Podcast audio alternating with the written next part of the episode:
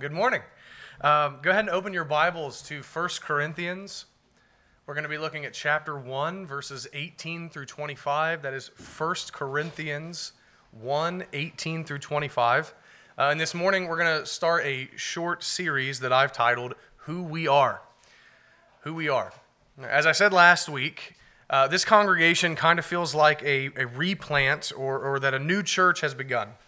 Uh, and with so many changes that have happened so recently and the general feeling of newness for us, uh, I think it's a good time uh, to intentionally refocus maybe on, on, who we are and why we exist. Right? A lot of things have happened. Uh, we've adopted the 1689 uh, Confession. We've amended our church constitution. We are currently working on joining an association of Reformed Baptist churches, which, by the way, probably going to happen within the next few weeks. It's going to be final. Uh, we, we've changed our name. We've moved into a new building all within the last year. That is a lot, right? And so it's tempting, I think, it's tempting for us to think that we have arrived in some sense, but we haven't at all. The work has actually just begun.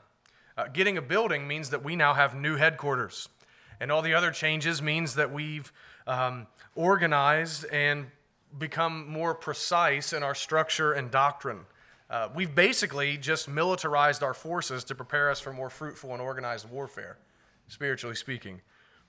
And to fight the temptation to think that the work is somehow finished or that we've arrived in some sense as a church, I want us to spend some time focusing on uh, who we are, what we are to do, why this church exists, and what kind of church that we are. Right, and, and, and so to begin, we're going to start this morning with the fact that we are a church that will always strive to keep the cross of Christ at the center of everything. Right, we are a church who keeps the cross, that is the message of the cross, or as our text will say, the word of the cross, at the center of all things, and especially of our proclamation of the truth. We are a people who will never abandon the message of Jesus Christ and Him crucified. And to drive this point home, we're going to be considering the words of the Apostle Paul in 1 Corinthians 1 18 through 25. Now, a quick word. In our text this morning, the Apostle is writing to the church in Corinth, and he's speaking about the centrality of the cross in his life and in the message of the church as a whole, right? The life and message of the church. Now, Paul's point is that the cross is greater than everything right? The cross is the display of God's power and wisdom to save sinners. The cross shames all human wisdom. Uh, the cross is the only way of salvation, and the cross, the word of the cross, is what we exist as a church and as individual Christians. The word of the cross is what we exist to proclaim to everyone who will listen. At root, we have no other message. We don't. At root, we have no other message than the word of the cross.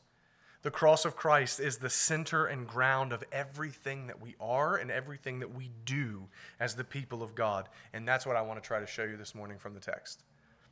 Um, now, a quick word before we jump into this passage, um, just so you guys kind of understand where I'm going and how I'll be structuring this sermon. Uh, we will not be going through every word, thought, and concept in this text. Uh, that's not what we're going to do. Uh, this sermon is going to be more topical than what I usually preach. Uh, so, what I'm going to do is look at general truths and themes found in this text that show us why the message of the cross is to remain at the center of every church and every individual believer. Right? So, it's, it's not going to be like a straight walk through like other sermons that I do. I'm looking for big themes of why the cross must remain at the center. Uh, but with that said, if you would and are able now, please stand with me for the reading of the inspired, inerrant, and infallible Word of God. 1 Corinthians chapter 1 verses 18 through 25.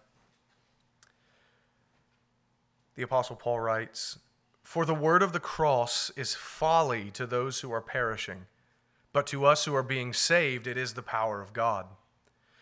For it is written, I will destroy the wisdom of the wise, and the discernment of the discerning I will thwart." Where is the one who is wise? Where is the scribe? Where is the debater of this age? Has not God made foolish the wisdom of the world? For since in the wisdom of God, The world did not know God through wisdom. It pleased God through the folly of what we preach to save those who believe. For Jews demand signs and Greeks seek wisdom, but we preach Christ crucified, a stumbling block to Jews and folly to Gentiles. But to those who are called, both Jews and Greeks, Christ, the power of God and the wisdom of God. For the foolishness of God is wiser than men and the weakness of God is stronger than men. Amen. This is the word of the Lord. Let's pray. Holy God, we come before you this morning grateful for your word. And, and we're grateful because it is through the word, by your Holy Spirit, that you are pleased to teach us and sanctify us and reveal yourself and your glorious gospel to us. We ask now that you would be pleased to shower us with mercy and grace so that we can understand, believe, and obey what you have spoken. Enlighten our minds, soften our hearts, strengthen our wills. Glorify yourself in us this morning as we humble ourselves before your holy word. We ask for this in Jesus' name and for his sake. Amen. You may be seated. So, the Apostle Paul begins our text by mentioning the word of the cross. For the word of the cross is folly to those who are perishing. Right? And that phrase, the word of the cross, is central to this entire section of Scripture. So we need to know what Paul meant by it. Right? Now, when Paul says word here, he, he's not referring to a single word, he's referring to a message, right? A word proclaimed, a word preached.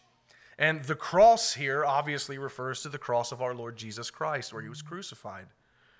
So, Paul is referring to the Christian message about Jesus Christ and his death upon the cross. He's speaking about the proclamation that the church makes about the significance, not just the fact that Christ was crucified, but the significance of Christ being crucified. And now we can consider the cross, or rather the word of the cross, uh, both broadly and narrowly. Uh, broadly speaking, the word of the cross is simply the message of the whole Bible. Right? It encompasses everything.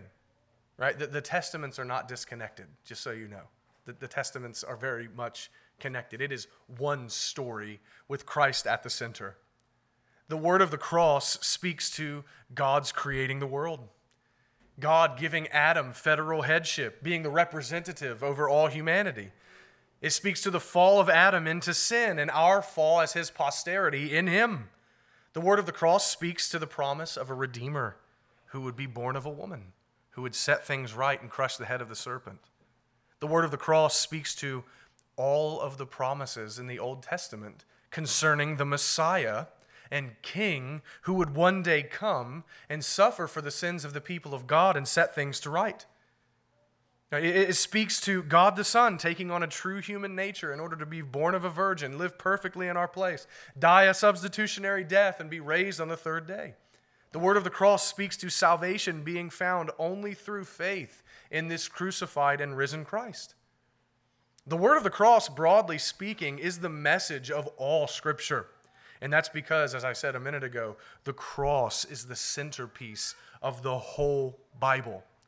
Everything in Scripture either points forward to Christ's cross or points back to it. Right? Everything in the Old Testament pointed forward to the cross because Christ, again, is the promised seed of the woman who would fix everything. How? By his cross. Every blessing mentioned for the people of God flows out of the cross, where Christ purchased for us every spiritual blessing. Salvation comes to us. How? By the work of Christ at the cross. Every commandment in Scripture is, is rooted and grounded in gratitude and the change that God has wrought in his people because of Christ's work on the cross. The promises of future perfection on this earth and the success of Christ's church in history flows out of the fact that Christ defeated Satan and sin and death at the cross. The holy character of God is on display at the cross. His justice, is displayed at the cross. His wisdom is displayed at the cross. And his great mercy and compassion towards sinners is displayed at the cross. Everything in, I know I'm, I'm, laboring the point a bit, but everything in Scripture is somehow related to the cross of Christ. And so we can honestly say that the word of the cross is the message of all of Scripture. But we can also speak about the word of the cross in a narrow way, very narrow way. And there we're referring to the Son of God, the Lord Jesus Christ being crucified and dying for the forgiveness of sins.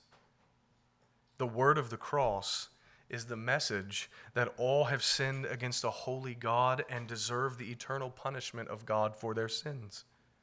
It's the message that man is so wicked and our sin so heinous that we are unable to pull ourselves out of the hole that we have dug for ourselves, the hole that is the wrath of God, that there is nothing we can do to save ourselves.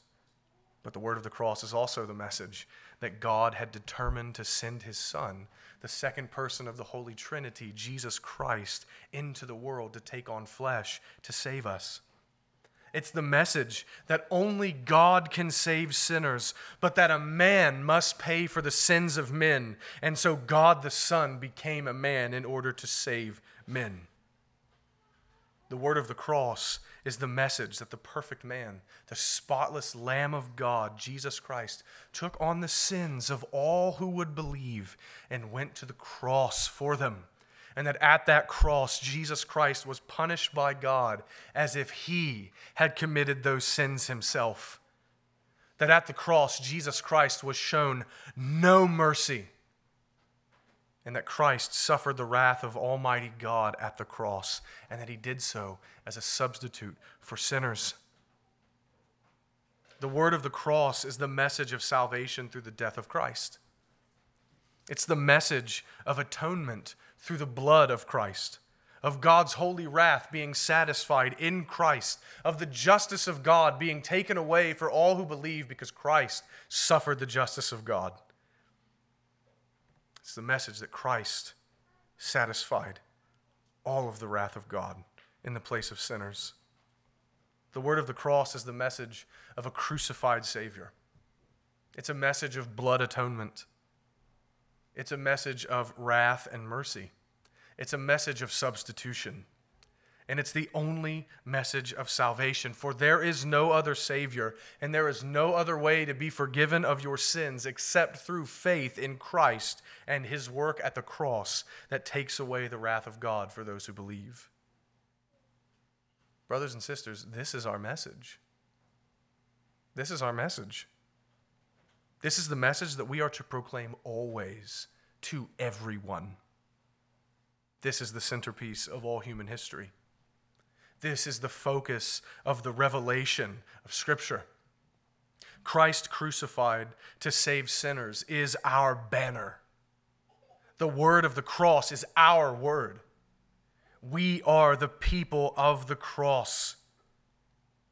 This message cannot be abandoned or compromised to be palatable to sinners. It cannot be made secondary to anything else. The word of the cross must be our constant theme. But sadly, this message is considered to be stupid according to the world. As Paul writes in verse 18, for the word of the cross is folly to those who are perishing. It's folly to those who are perishing. Now, we'll get more into this later, but Paul tells us that the word of the cross, again, is folly. That is, it's foolishness. It's foolishness to the world. The world being, as Paul says, those who are perishing, those who are headed to hell, who, since they are on track to go to hell forever, they can be considered right now as those who are currently perishing. But that doesn't change anything for us, does it? That the world thinks that our message is foolishness. It doesn't change anything for us, at least it shouldn't, because the word of the cross is still our message. Nothing changes that. No amount of hatred or mockery from the world can change that. So, so the world thinks that the message of a crucified Savior is foolishness, but we preach it anyway.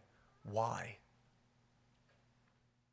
Well, we're to keep the cross at the center because, verse 18, The world thinks it's foolishness, but to us who are being saved, it is the power of God. It is the power of God. That is, the word of the cross is the power of God to save sinners. And we who are being saved know this. Why? Because we have experienced it firsthand. We have an experiential knowledge of this. Paul says something very similar in Romans 1:16. For I am not ashamed of the gospel, for it is the power of God for salvation to everyone who believes, to the Jew first, and also to the Greek. The word of the cross is the gospel itself. It's the good news about what God has done to reconcile ruined sinners to himself and save them. The word of the cross is the very power of God. And it's the power of God because it is through the proclamation of the gospel that God exercises his mighty power to save sinners. God is pleased to work through the word of the cross, the word of truth, the gospel that bring uh, it, to bring sinners to know him savingly. Right? It is through the preaching of the word of the cross that God brings sinners forth.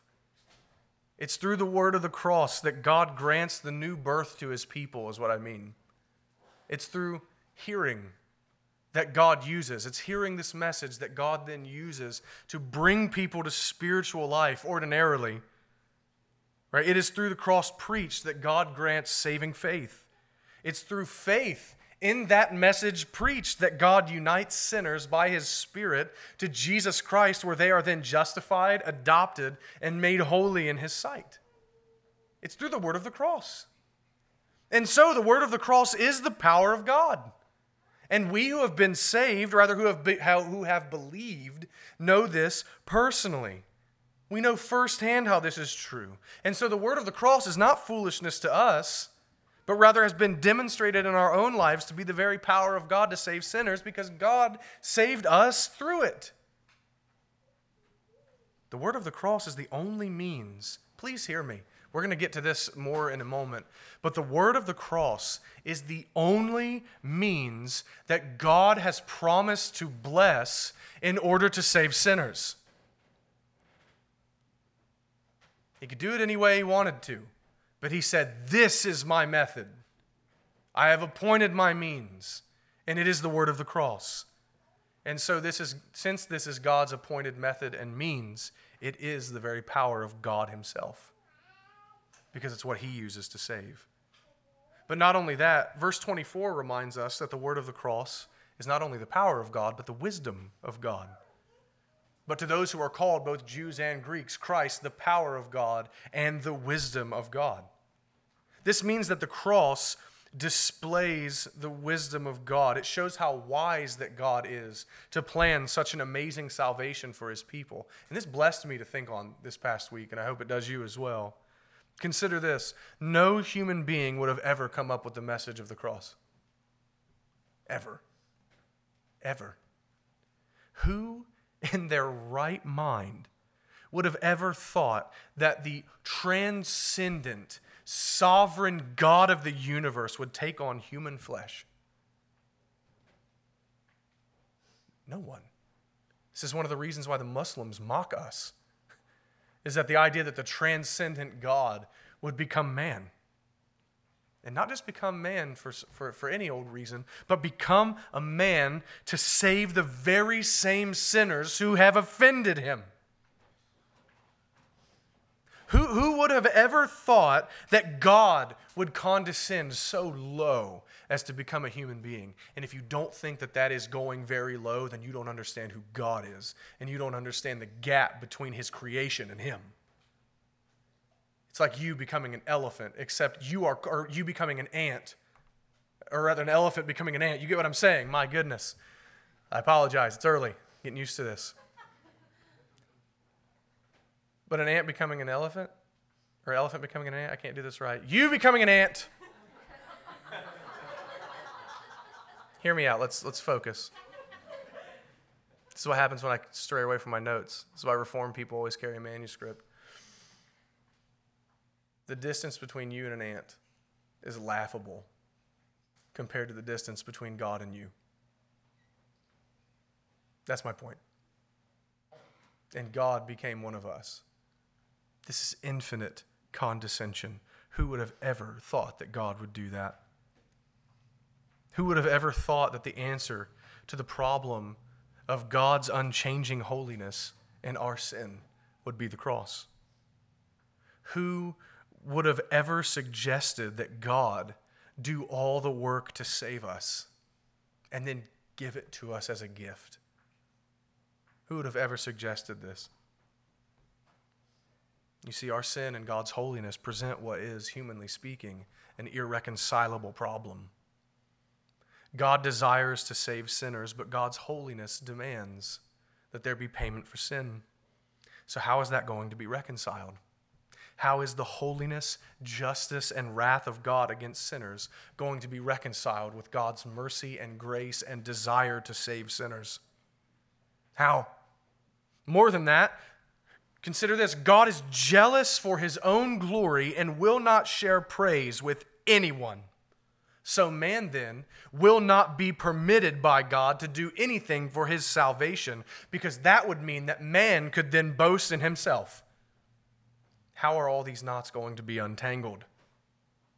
How is God going to save sinners?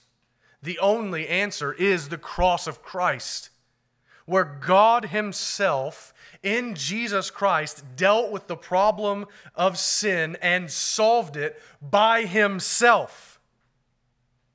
The cross is the wisdom of God.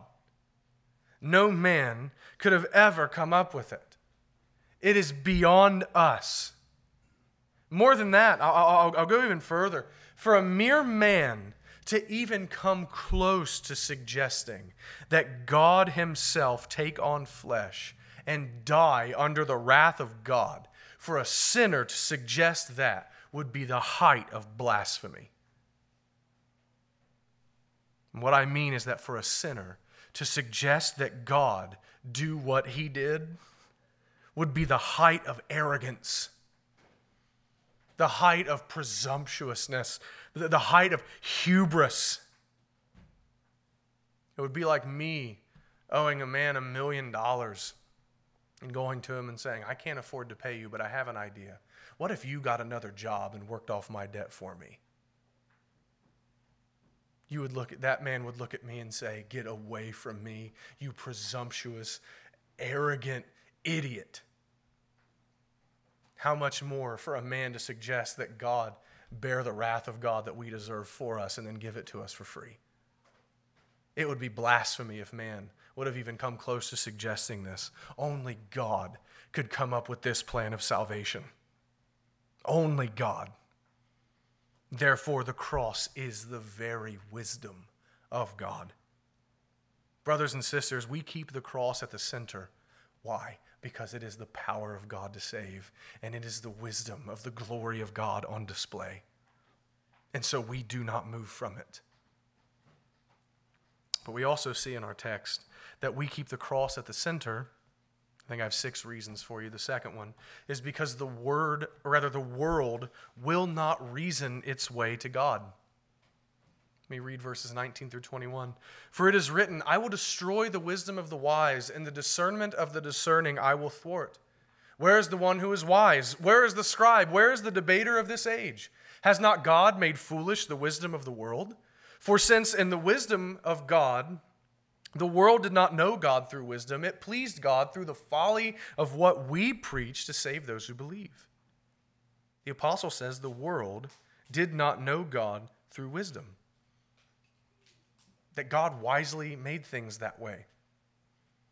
He says very clearly that God has ordered things in salvation in such a way that he has destroyed all worldly human wisdom. And that is because God, in his wisdom, has made it to where the world will not know him through the world's wisdom.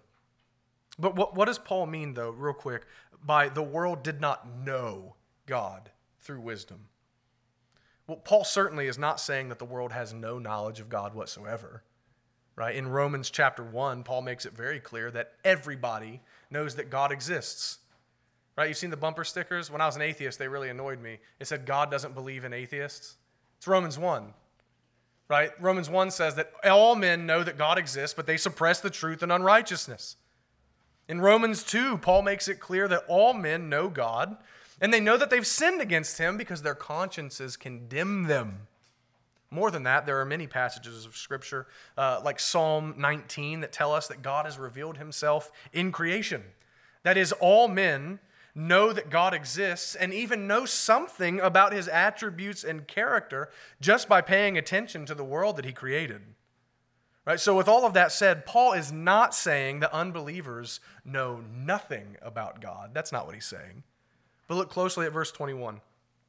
And there you'll see that God, that knowing God is juxtaposed with being saved at the end of the verse. Right?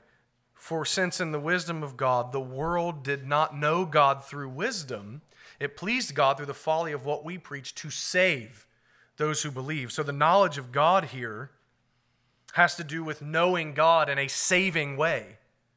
Right? So Paul says very bluntly that no human being will ever come to know God in a saving way. They will never know of the grace and salvation that God gives through the cross of Christ by mere human reasoning. Brothers and sisters, the apostle is telling us something very important here. No sinner will ever be saved by their own wisdom. Man cannot and will not reason himself to salvation. That will never happen. Man, by his own cleverness, will never come to know God in a saving way. The world will not come to know God through any man made schemes or religion or philosophy or system. Though there are many worldly philosophies and religions and ideas about God, not one of them can save a sinner from hell. God refuses to share glory with man, and so God has ordered things in such a way that men can only be saved by his appointed means through hearing the message that God has appointed to be preached and believing it. And that message, again, has to do with the work that God has done through his Son to save sinners. Again, brothers and sisters, I hope you see something very important here. It is only through the content of the word of the cross. It is only through the proclamation of the crucified Christ that sinners will be saved. There is no other way given by God whereby men can be saved except through believing the message of the cross. Sinners have no hope for salvation, no hope to avoid the wrath of God, unless the word of the cross is declared to them and believed by them. Notice in, in verse 18, the apostle lumps all human beings into two groups, doesn't he? There are those who are being saved and those who are perishing. And what makes the difference? In this text, in this context, what is the determining factor that distinguishes the two?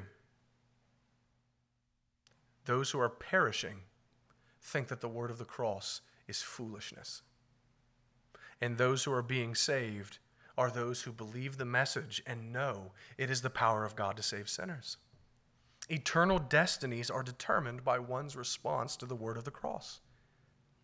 And that is because there is no other way for men to be saved apart from faith in the Christ who was crucified to put away sin. I know you all, most of you already knew that. But here's my point. We keep the cross at the center because there is literally liter- we use that word incorrectly in our culture, right? Where literally you actually mean figuratively. I mean literally no other way for sinners to be saved. So we keep it at the center. God has not given any other way. They must hear and believe. So we must proclaim the word of the cross. Because if we don't, nobody will ever be saved. A third reason now that we keep the cross at the center is because it is what God has given us to proclaim. Verses 22 and 23 For Jews demand signs and Greeks seek wisdom, but we preach Christ crucified, a stumbling block to Jews and folly to Gentiles. Now, you guys know I'm a hard headed man, and I like to argue with people. And so I really enjoy the stubbornness of these verses. They're stubborn. Paul, speaking of the people of his day, says that the Jews demanded some kind of sign or they would never believe upon Christ. They wanted to see some kind of cosmic messianic sign, even though that Christ had already given them signs. They say, We want more signs, or we're not going to believe.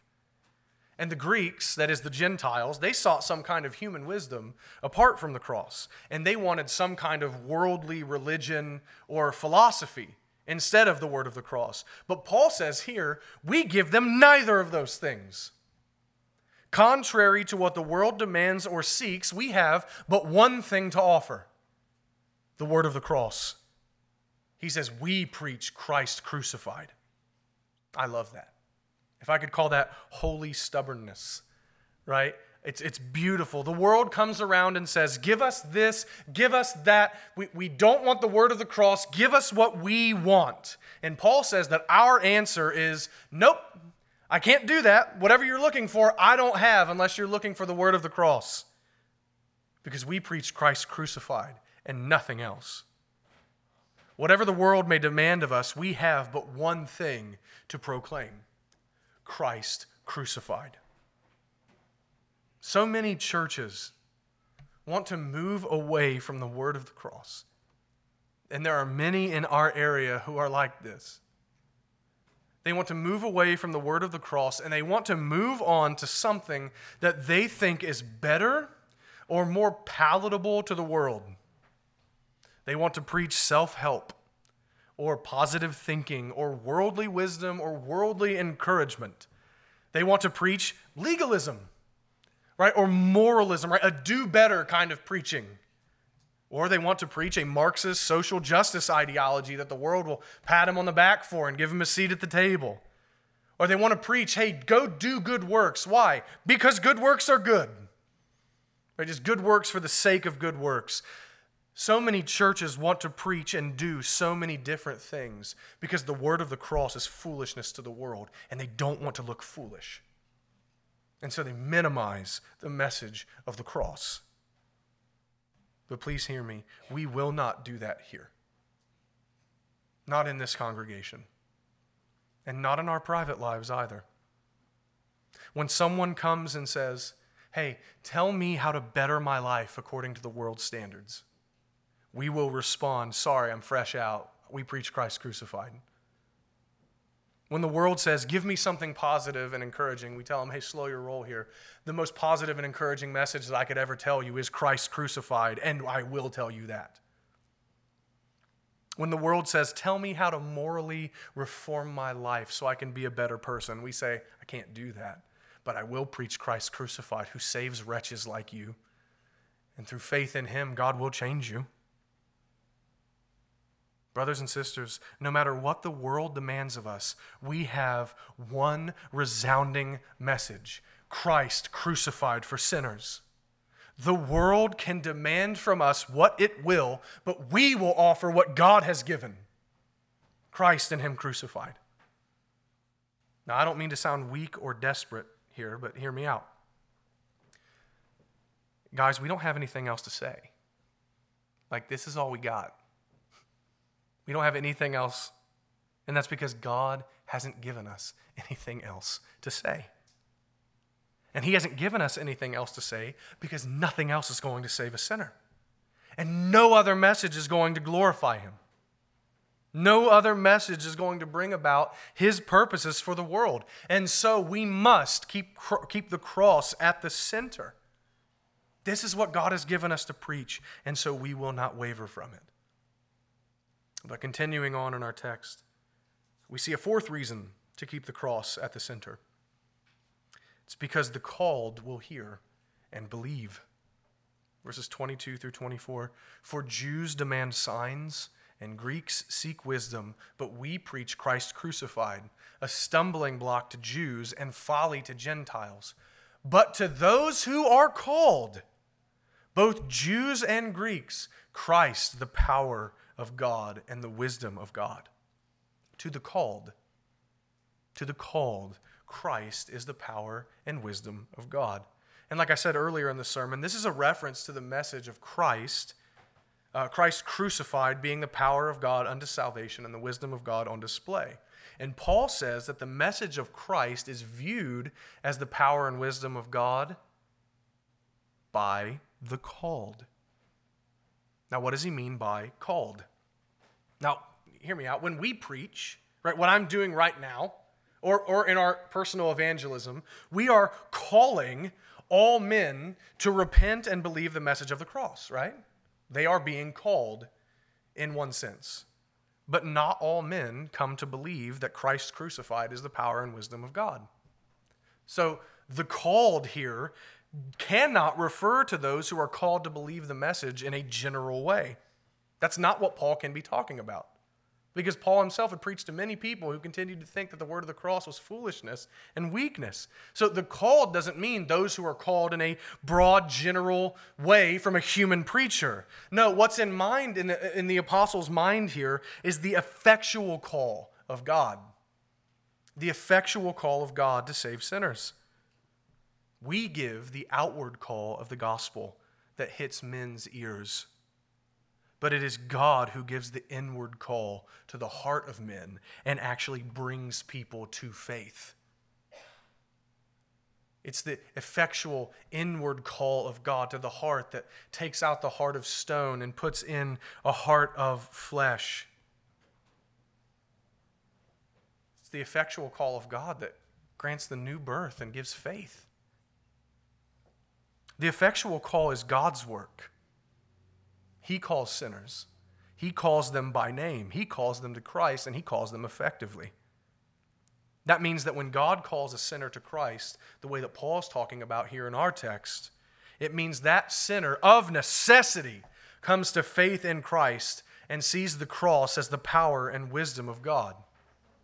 Just as whenever Christ told the dead man Lazarus, Lazarus to come forth, what happened? He came out of the grave. Everyone else could have been yelling, Lazarus, come out, and he wouldn't have done it until Christ effectually called him to come out of the grave. And he did. In the same way, we can call to men all day long, but unless God himself speaks the name of that sinner and brings them from the grave, they will not come to know Christ. It is God who makes our proclamation of the cross effective to save sinners. You know, elsewhere in Scripture, the called is a reference to the elect of God. That may make some people uncomfortable, but I didn't write the book. The elect of God, that is, it's a reference to those whom God chose to save in eternity past. And the elect are, are referred to as the called because it is those chosen by God who are effectually called by God and being saved. Again, this calling that Paul talks about here is based on God's decision and God's time and God's working. He's the one doing the calling, and God will certainly call his people whom he has chosen to Christ. Now, maybe some of you are sitting there and saying, I didn't know that this was a sermon on election, right? And an effectual calling. I, I get that. Why am I spending so much time on this idea of the called?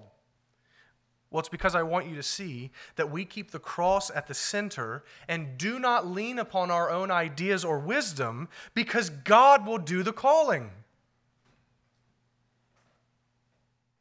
If it's our responsibility to actually bring people to Christ in a saving way, then we will, we will no doubt resort to doing anything and everything that we can possibly think of because in our preaching of the word of the cross, we will see that so many people continue to think that it's foolish.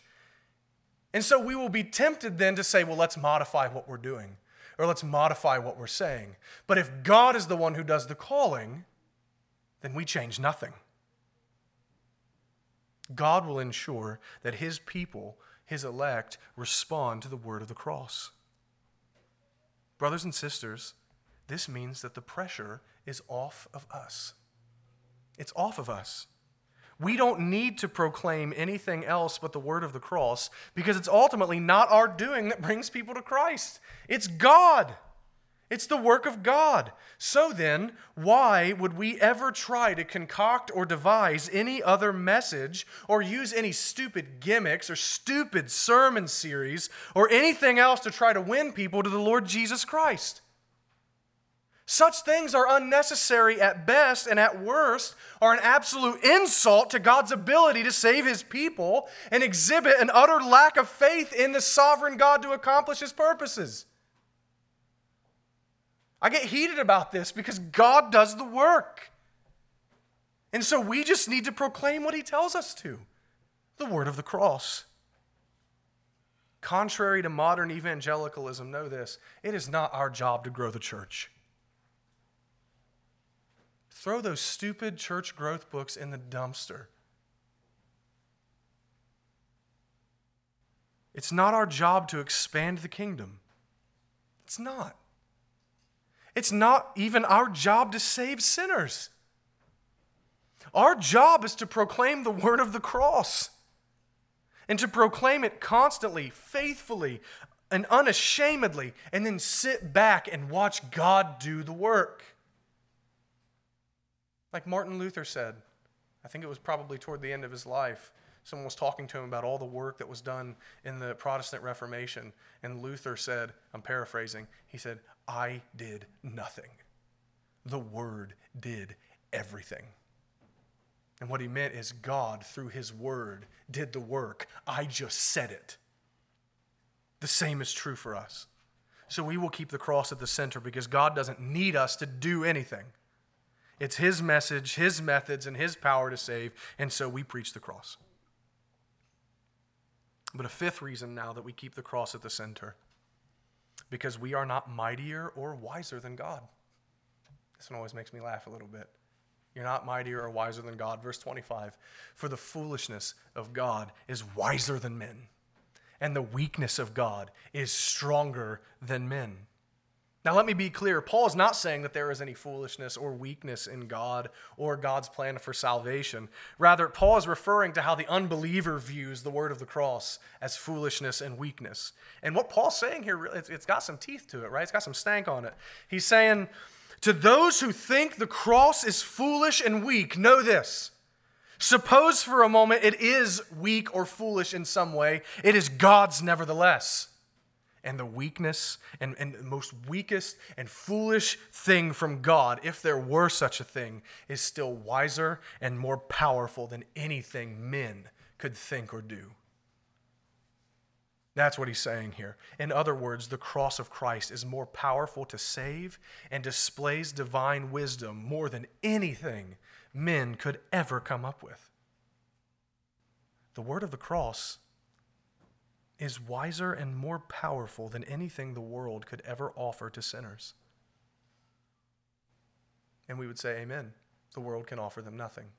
But hear me if the cross is more powerful than anything the world can offer, then it is more powerful than anything else we could ever offer too. There is nothing that we could ever dream up that will ever save a single sinner or bring glory to God. Absolutely nothing. As I've said, I've beat this drum all morning. It is the cross that saves sinners. It is the message of the cross that brings salvation. It is the cross alone that brings glory to God alone. There is no wiser or more powerful message that we could possibly preach. And at this point, I have to confess to you, I don't know how else to expound on this. I don't have much more. I don't have much else to say. So, so then, since there is nothing wiser or more powerful for us to speak, then let us speak the word of the cross. And let that be enough. So we keep the cross at the center because there's nothing we can add to it. There's nothing. Anything we add to the cross or substitute for it will always be inherently weak and foolish and deficient and we dare not presume to be wiser or mightier than God. And so we will preach what He has commanded us to preach the cross.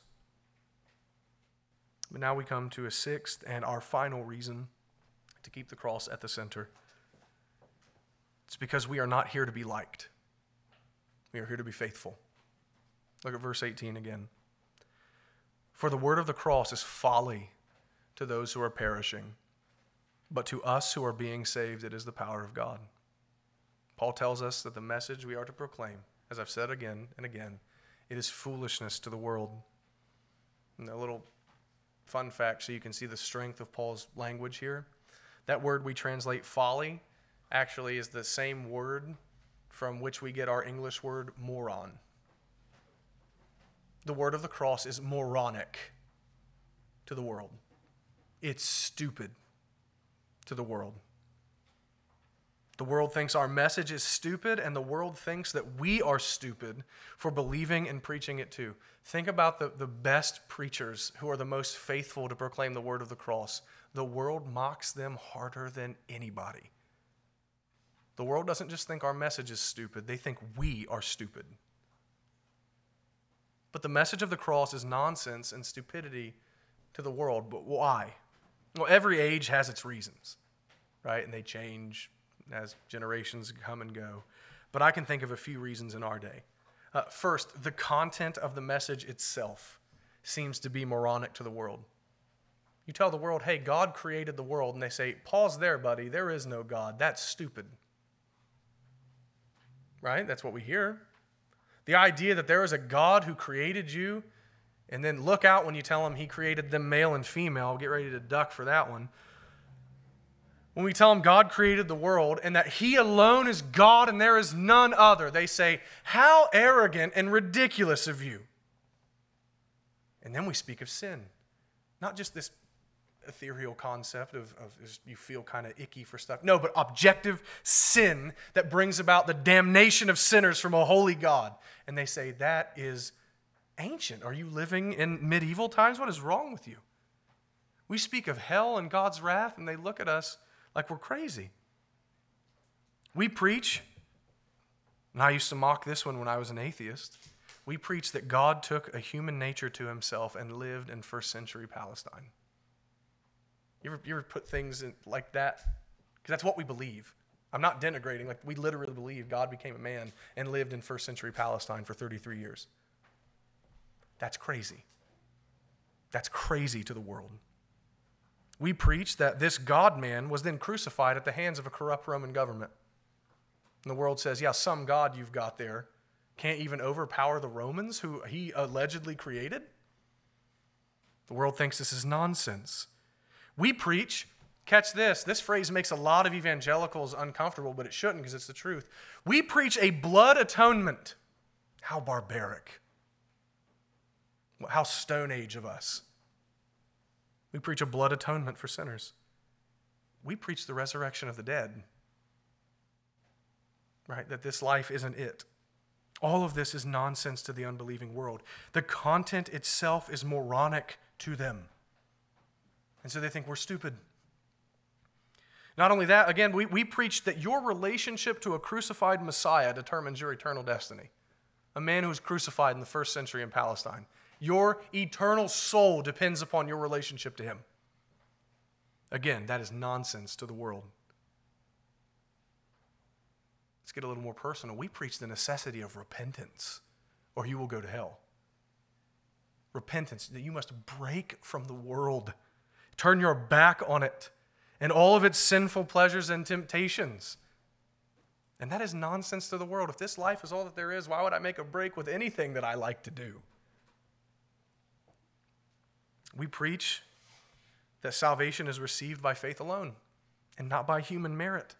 And the idea that salvation is a matter of sovereign grace and not our earning is nonsense to the world because the natural man wants to work his way to God and earn from God. We preach the exclusivity of the cross, that it is Christ alone who saves that there is no other way and no other hope. We tell the world it is not one way of many. Listen, if we preached, hear me out, how many quote unquote Christian universalists do you ever hear getting taken to the cleaners, right, by the world? Like just thrown down and trampled. You don't get that.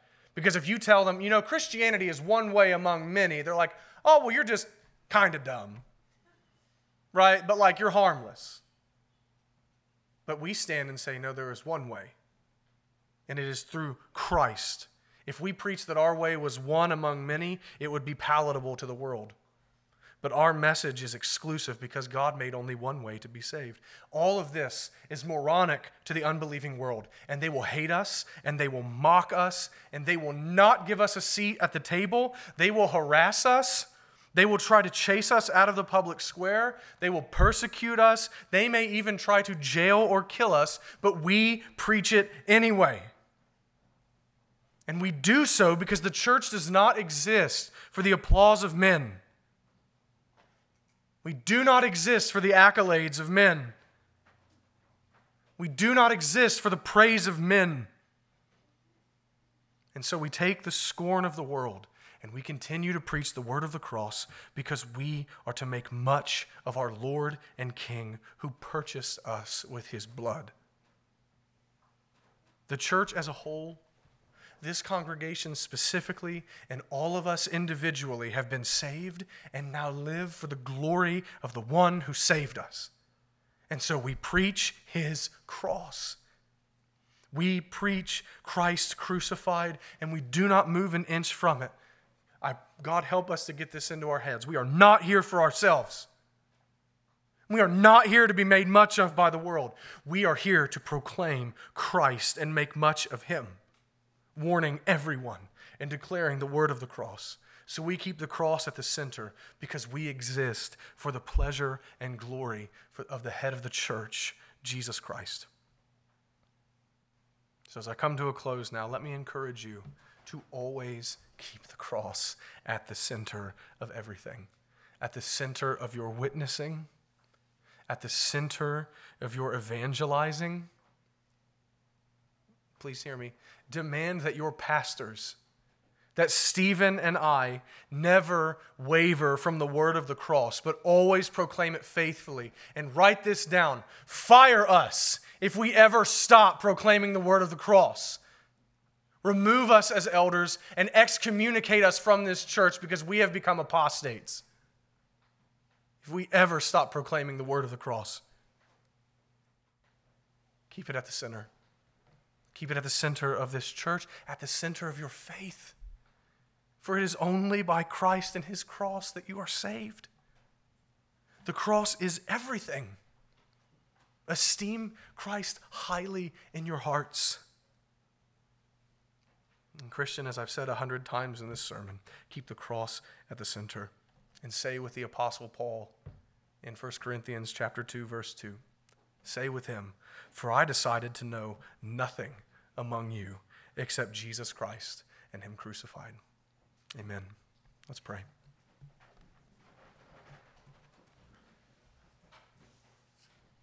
Our great God, we thank you for your word that instructs us, that your word that reminds us what is most important, your word that reminds us of what you've done for us. We stand humbled at the foot of the cross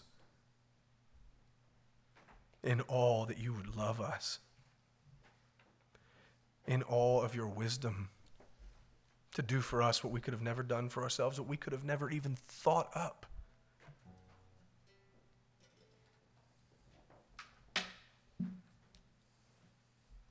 We stand in awe of the power of the cross, that you've been pleased to save us through the instrumentality of a message preached to us of what your Son has done. You are mighty and you are wise, and we ask that you would help us to always keep this message of the cross at the center of everything. Have mercy on, on us and help us to that end. We ask in Christ's name and for his sake. Amen.